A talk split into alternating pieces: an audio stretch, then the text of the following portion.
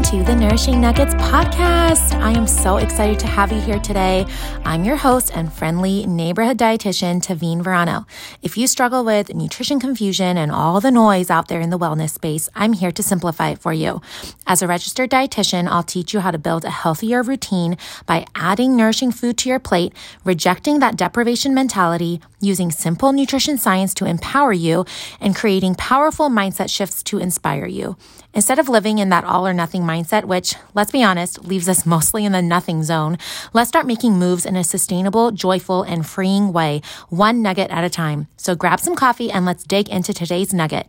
Hello, everyone. Welcome back to the podcast and to the 50th episode. I cannot believe that we are already on episode 50. Thank you to everyone who has stuck through this, listened to all the weekly podcast episodes, shared it with friends. It means so much to me. So, in honor of episode 50, we are going to talk about carbs today because carbs are something that I get asked about quite frequently.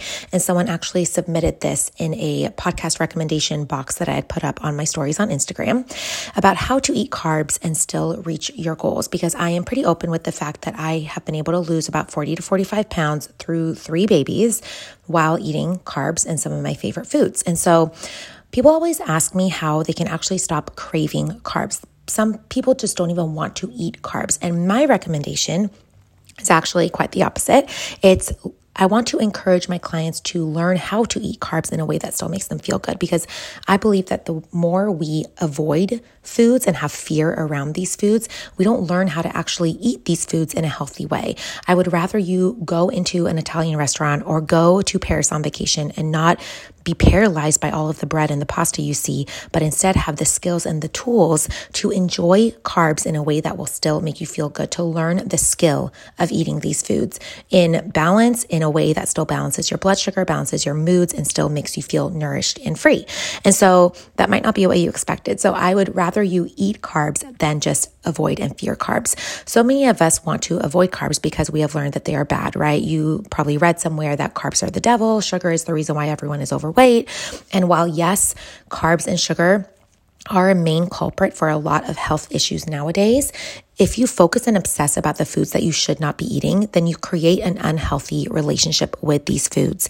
And eating them in secret or overeating them to the point of feeling sick is typically what happens to women who avoid carbs and sugar and some of their favorite foods. So even with, you know, my new space of brain health and nutrition for your mental health, we are still going to take this freedom and addition nutrition approach and still learn how to eat these carbohydrates in a balanced way. Because to be honest, fruits and vegetables are carbs. They have carbs. Spinach has carbs. Broccoli has carbs. Uh, an apple has carbs. So just avoiding carbs as an umbrella term is not very helpful. There are certain carbs that help us feel good and help us thrive and give us energy. And then there are some other carbs, especially in larger portions, that may not be that beneficial for us or our mental health. So for example, I love pasta, and I have learned over the years that just pasta alone with a simple sauce leaves me feeling uncomfortably full and yet somehow wanting more all at once. I could have bowl after bowl of pasta with marinara sauce because I can stuff myself with it, but I'm not satisfied or satiated. But once I learned to mix in some veggies like sauteed kale or roasted broccoli, some peppers in the marinara, and I always now add a protein like ground beef to the sauce or meatballs or grilled chicken, this meal actually balances out my blood sugar. I can eat the pasta in a way that still makes me feel good, fuels me up, and then I am satisfied after that meal. There's a difference between feeling stuffed and feeling satisfied. And I really want to empower you to get in tune with those feelings in your body as you try to start including carbohydrates in a way that make you feel good. So I personally also like to pick a high fiber and protein pasta. We love the Barilla Protein Plus because I know that that will also support my gut health, like we talked about last week with the fiber content. And this type of pasta also keeps me full. It has a built in, you know, makeup that keeps us full because remember, protein and fiber are two of the most satisfying nutrients to include on your plate. If you find that you are hungry all the time and you're just eating and eating and eating, make sure that your plate is full of protein and fiber. And so this type of pasta keeps me full,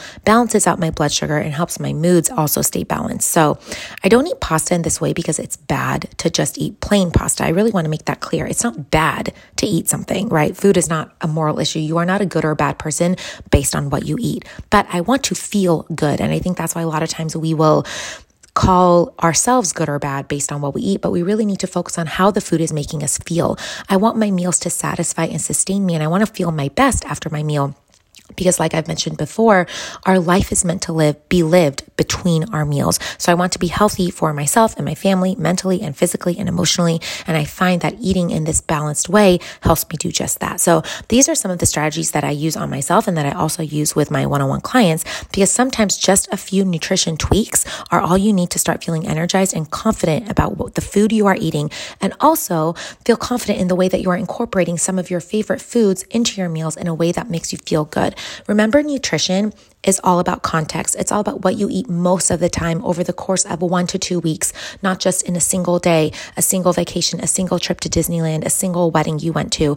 Think about context and the foundation you are building with your eating habits and not just singular foods or isolated occurrences. So using these concepts of gentle nutrition, these are the strategies that I use with myself and my clients so that we can still incorporate some of our favorite foods in the context of a healthy and nourishing lifestyle. And these are exactly the types of things that I coach women through. So if you are struggling, if you are wanting to eat for your mental health, for your physical health, and you're just very confused with all of the nutrition information out there, there's so many links in the show notes. You can book a one time call with me. You can also book a completely free research call with me. Those are only going to be available for a few more days.